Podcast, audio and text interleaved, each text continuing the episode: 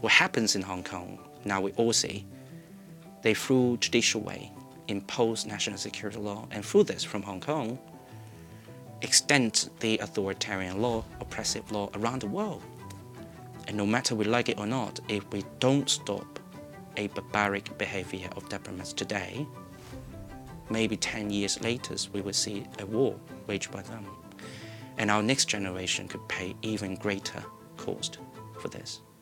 Simon Cheng is a human rights activist who previously worked for the British Consulate General in Hong Kong.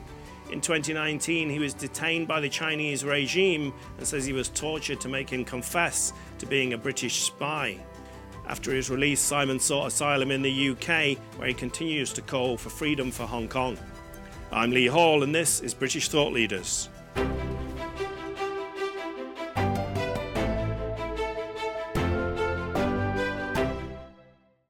Simon Cheng, thank you for joining us on British Thought Leaders.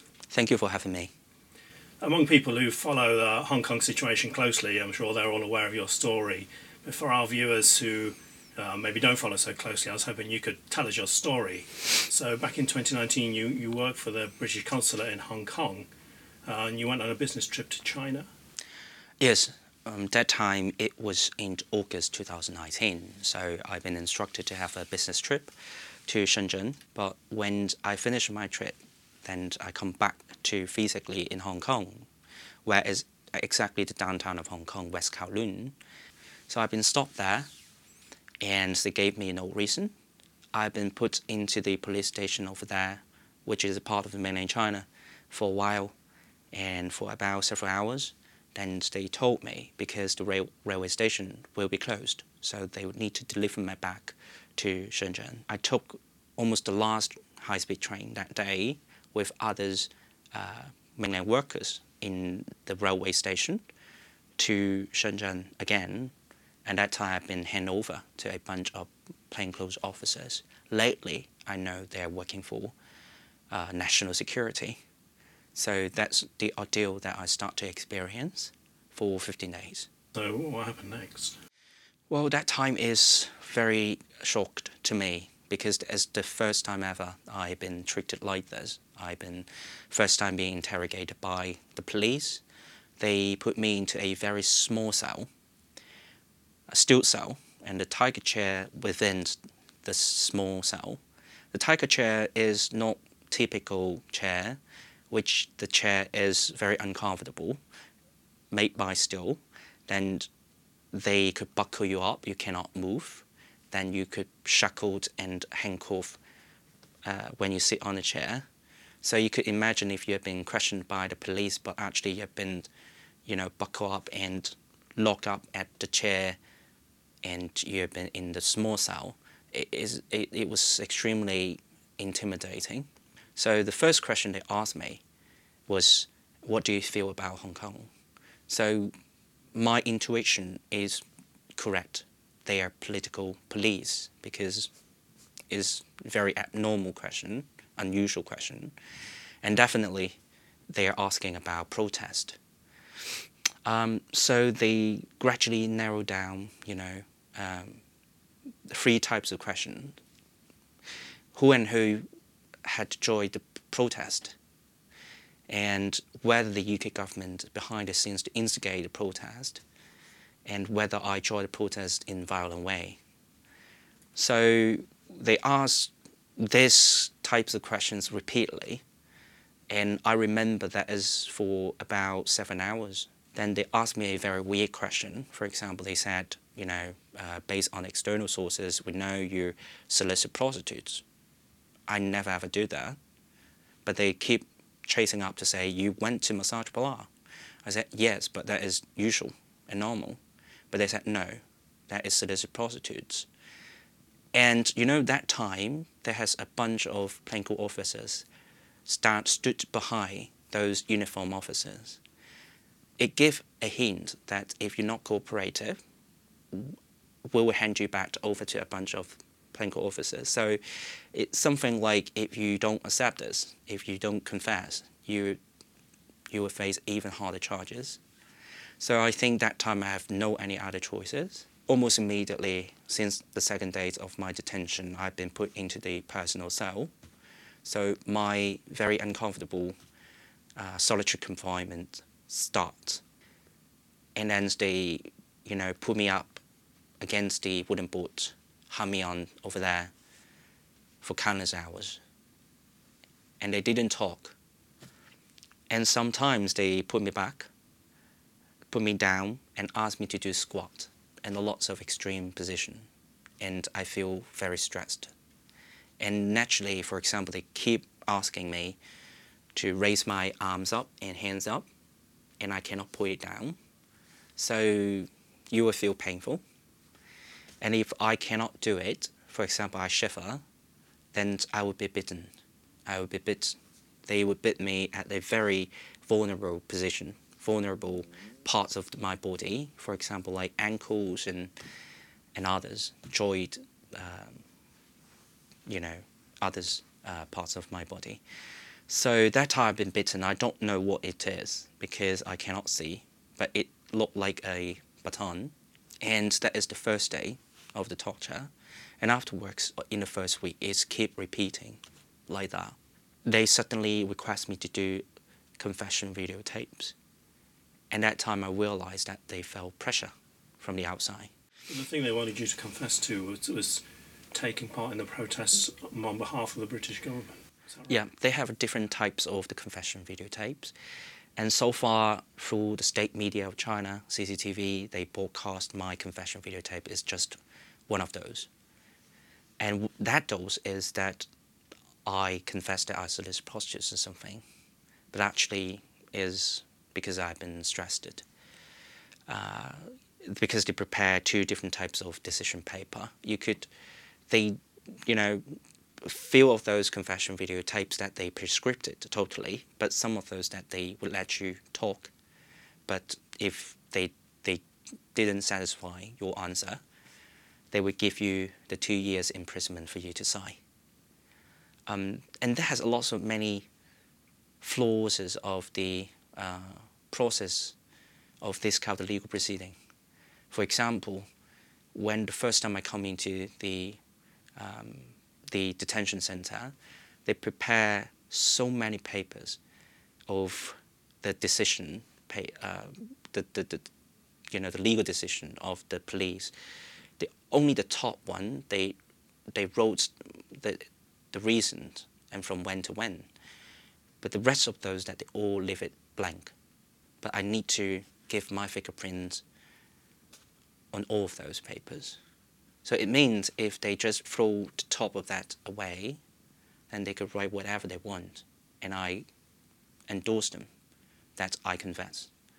So I don't feel my legal rights have been well protected, surely.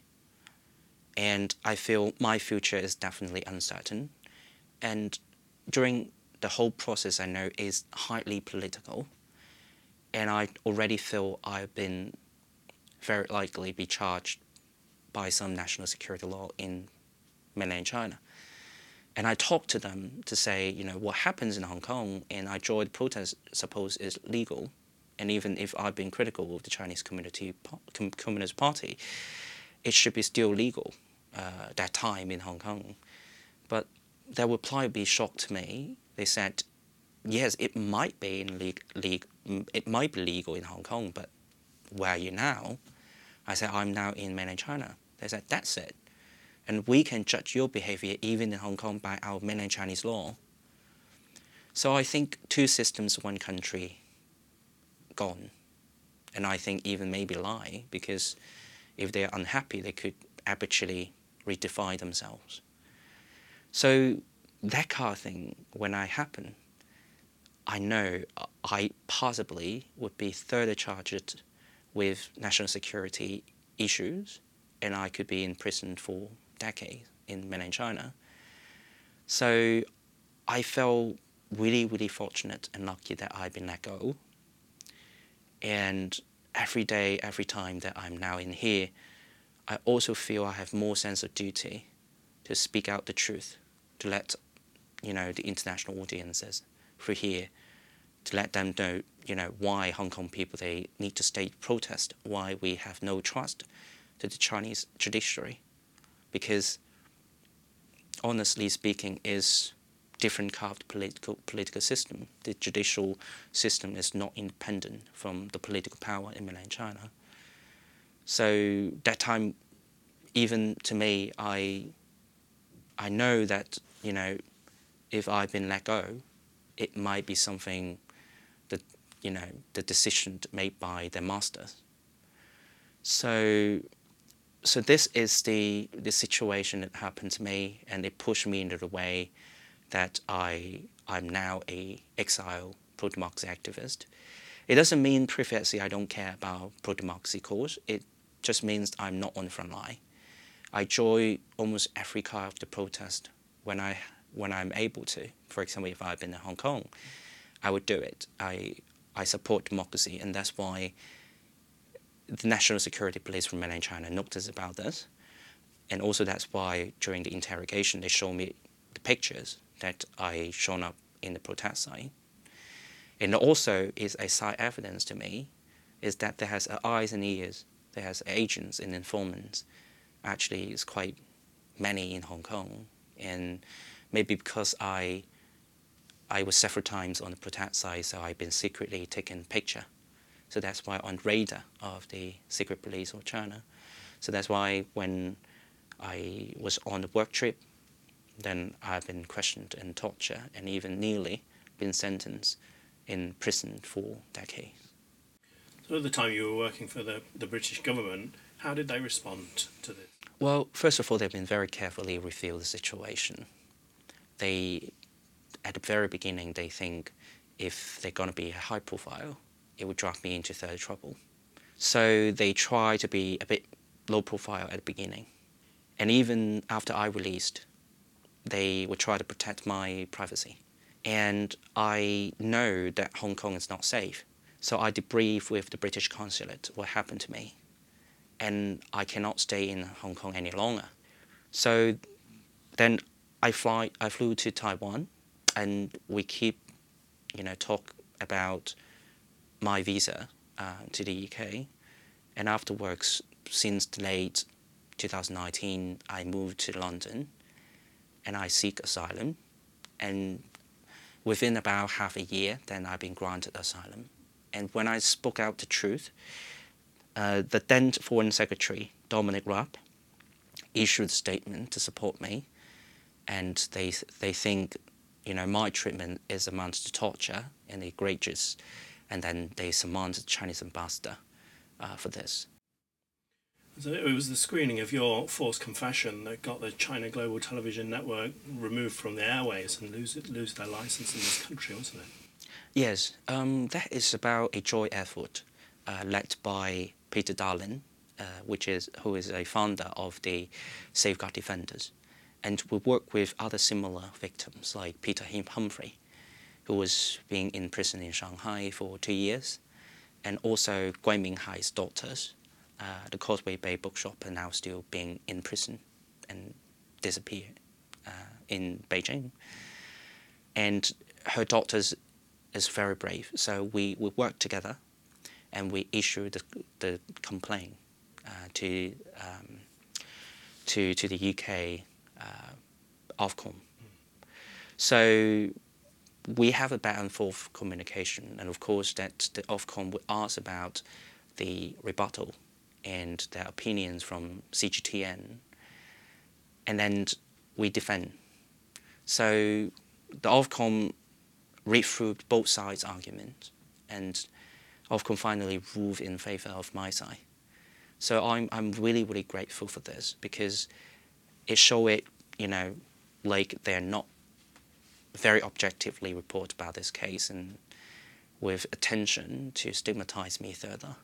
And I think it's a usual tactic as well, because why at the very at the very beginning, why they would keep focusing the matters that they say isolated prostitutes, which is not true. I think it's because they try to stigmatize me, to make me feel more morally dubious, and make me to say my work is less credible. So I think it's also a usual tactic against lots of human rights activists uh, in mainland China. So this kind of stigmatization, the harassment is still continue even now. And you have to be very uh, resilient to overcome it. And otherwise that you feel always like a mental trauma, that you'll be afraid that other people, whether that they will believe that false claims not. And, but to me, you know, it also drove me to, to, to, to be on the front line, to let more people to know what is the propaganda, how that's they would do, and what's the nature of the CGTN. Um, I, I do think not so many foreigners that they would know the usual tactics that they would do. Um, you know, even in the West, in the UK, CGTN, um, the main targets would be focusing on the global audiences outside of China. So they could deliberately uh, uh, position themselves to be more moderate and be more focusing on mutual cooperation between China and the rest of the world. However, if you see their the same company, CCTV, in, in mainland China, they go, they're going to be more hawkish, more nationalistic than they're always saying UK, US are bad guys. So, so it depends on the tactics that, that what they're doing. So, yes, I think the, the decision of Ofcom is one of the way that we could expose the influence activities of the CCP around the world. You started your organisation, Hongkongers in Britain. Can you tell us a bit about the, the mission of your organisation and, and what you do to achieve it? We set up the groups Hongkongers in Britain. We try to consolidate the voice of the community, not to be diluted, because the United Front works or influenced activities is going to be very subtle. They, of course, will pretend as your friends, but actually what they're trying to do is to dissolve or dilute any kind of the anti-CCP sentiment or power. And why we're doing a groups here ostensibly focusing more on livelihood, more local policy, more about the welfare or interest of our local residents or communities. As a, one, of the, one of the stakeholders in the community, yes, we are talking about housing issue, employment issue, education issue, just like other UK residents in here. But moreover, I think because we always memorize why we're coming in here, and we have a greater sense of guilty when we see many felons, many others activists now in prison. And we have that kind of luxury that we have a choice to go out and leave our hometown. And here we have a sense of duty to talk more about our real story of Hong Kong. And that's the thing when we try to engage within the community. And we think is very, very effective because it's from the grassroots community.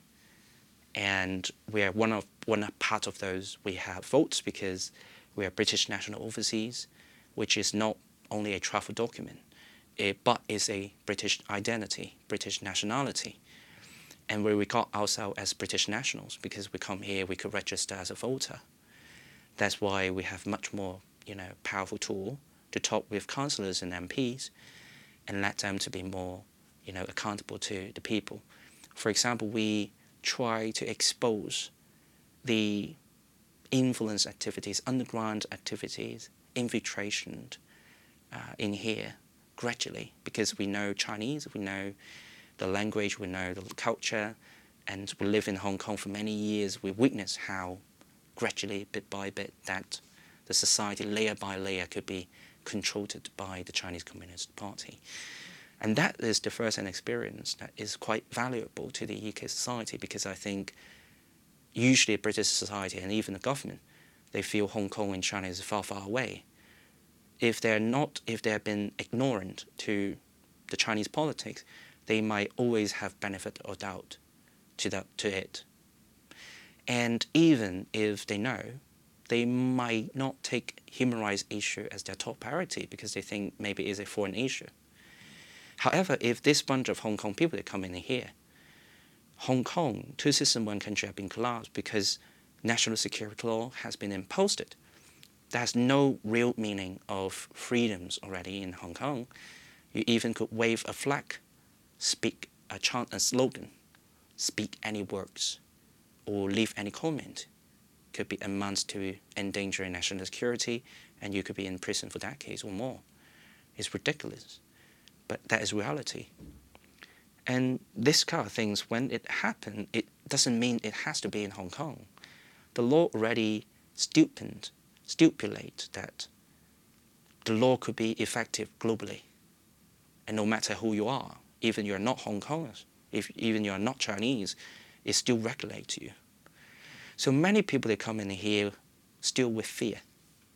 So they cannot exert their own rights to have a protest in here, to be critical of the CCP even, because they are fear, they have been afraid of the national security law in the UK.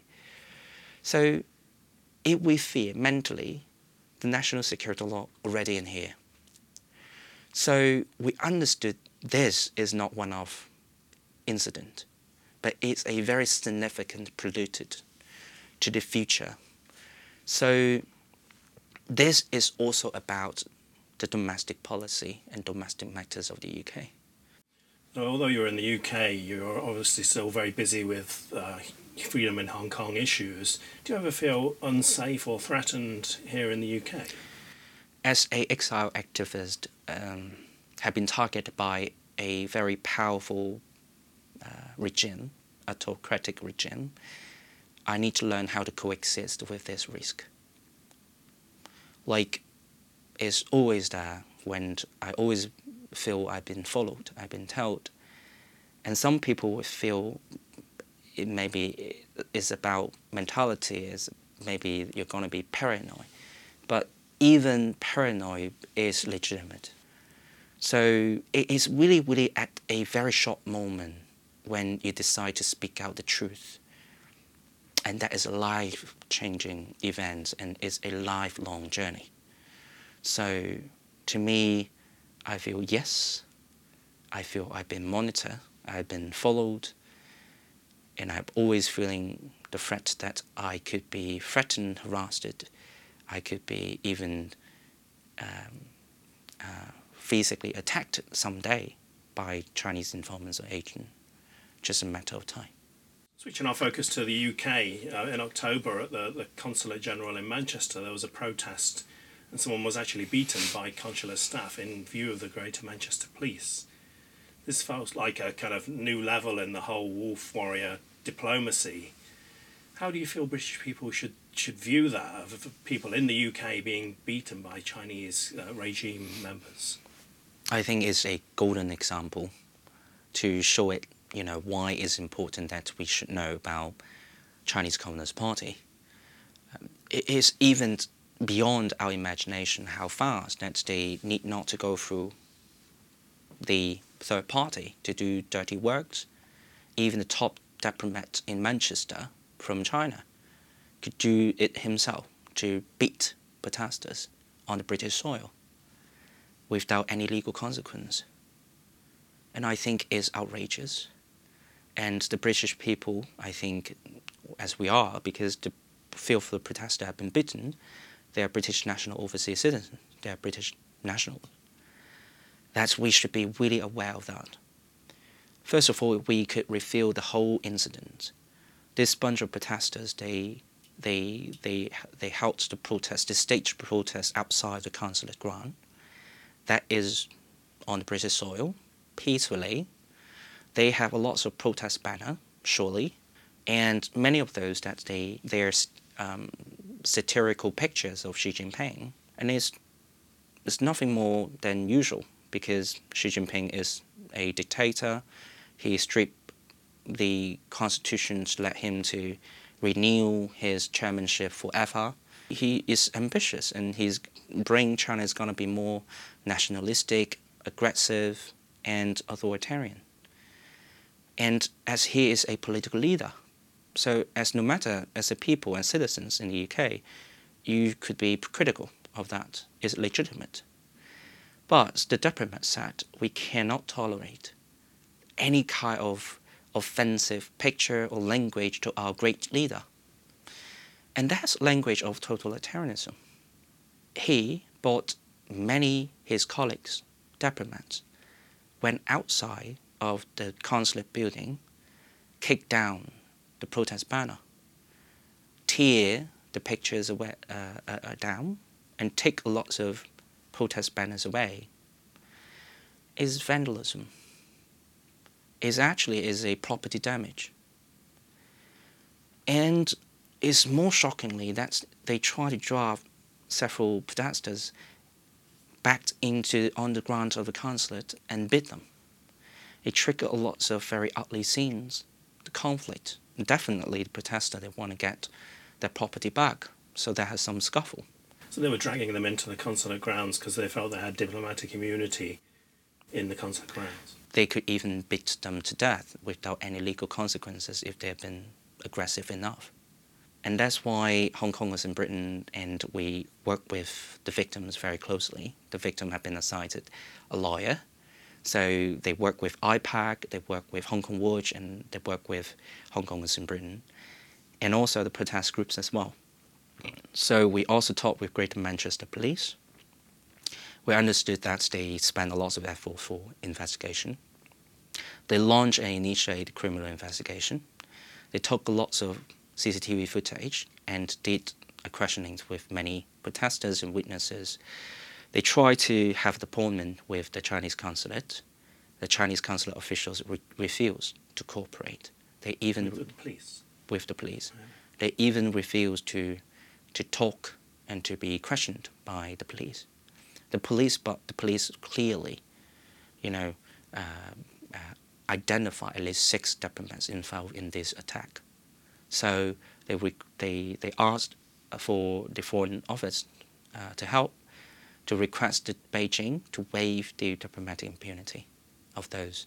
Um, they gave them about one week uh, to do this and almost reached the deadline. Then Beijing said, we will remove those diplomats and we will send them back.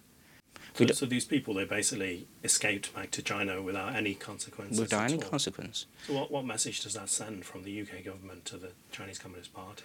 So, I think you know, like this, when they send back, the UK government still need to do more. For example, the judicial proceeding, legal proceeding, should still carry on. Otherwise, it sent a very, very bad and wrong signals to the British society they're actually above the law. And because they're from autocratic and powerful country, so, so they could be above the law. No, it's, it's unacceptable. So what the UK judiciary should do is, is a suspect of assault. And no matter, no, matter, no, no matter what, it still need to continue the investigation. And if you already get enough evidence, for example, based on very objective CCTV footage, you see some people, you know, at that time, bits protesters. Well, you could still like request them to cooperate with the UK police for investigation and to finish the legal proceeding. And if so, if they come, you know, if they go back to, to China, one day they could be not diplomats, or they could they could be not executing as a duty of diplomat, then you still have some leeway and chance that to ask for extra, you know, ask for extradition if they travel uh, uh, outside of China. At least you give them some inconvenience that they will feel that is some cost to that in the rest of your life. One interesting angle to this uh, is that the Chinese regime actually invented a kind of counter narrative as to what happened, and they even made a, a Twitter feed about it. Could you tell us about that? Yes, that is at the beginning when the incidents happened. Then within 48 hours, they they set up kind of like a Twitter account named Manchester Story, and they pretend, you know, spoke it, you know, that's they wrote it in English, but the CCTV is in traditional Chinese, and some of those in simplified Chinese. They make it more multicultural and let more international audience to read it. Of course, that is on Twitter, so the target would be foreign uh, audiences, especially uh, the UK audiences. And you can see they also, through the pro CCP Chinese overseas uh, community and groups, to spread out. Why we know that is from consulate because the CCTV footage it shows the angle is actually from within the consulate. So we know it's actually the source from the consulate. So we, some from many a cow of the cases like this, then we know tactics that they try to do. They try to build their counter narrative, of course. And they said, oh, it's because the protesters try to get in the consulate because they want to protect themselves, to protect the consulate building, so they they have to do it. They have to draft the hair, they have to, you know, control them or whatever that they would say. But well, I think if normally if the people they watch the CCTV footage as a whole, the conflict have been triggered by the consulate. They even cannot defend it to say why why you kick down the protest banner. Well, if you say scuffle is from both sides, of course there's a scuffle, but the protester have been triggered by by you. The, the protester they want to get the property back, otherwise they will let you go it's, it's legitimate response, what I'm saying. But the consulate themselves, they trigger the conflict and make ugly scenes, and this is undeniable truth. They cannot even deny it. So if this could happen, we need to be very careful that to reveal what the future of diplomacy of China will be. Because to me, it's a bit irrational is going to be more and more irrational. And as a, such a very great power is a very dangerous move. And we don't know, but it could foreseeable that they could expand in whatever way. Like previously, in economic way, one Belt one they try to be friendly with any other stakeholders to say we could uh, we could achieve mutual prosperity, and there's a Chinese money, Chinese market However, when what happens in Hong Kong, now we all see, they through judicial way impose national security law, and through this from Hong Kong, extend the authoritarian law, oppressive law around the world. And let alone in the future it will be in military way, more systematic way, to threaten Taiwan and South China Sea. And that is autocratic power. We witness the expansion and no matter we like it or not, if we don't stop a barbaric behavior of diplomats today, maybe 10 years later, we will see a war waged by them. And our next generation could pay even greater cost for this. Uh, how do you feel that, how do you see the future for Hong Kong? do you feel it's going to be bright or do you feel this kind of beyond rescue? Or? Well, for short term, is still going downward to be worse and worse and worse. However, I believe the human life and the truth is going to be always the circle. Like if you're going downward enough, then you're going upward. So I am optimistic. I believe in the rest of my life, I still have my chance to come back to my hometown without fear. And that is my choice that because that's my hometown and I should have this kind of freedom of movement to go back to my hometown. And I foresee that day. And all the things, if you ask me what kind of the reason, well, I say, I would say it is really based on the spirit. When every time when the Hong Kong people, if they decide to go on the street for protest or something, we, need, we didn't think too much about calculating the benefits or pros and cons or whatever. No. At the very moment, that time is only about your courage and only about your sense of consciousness. Simon Cheng, thank you for joining us on British Thought Leaders. Thank you so much.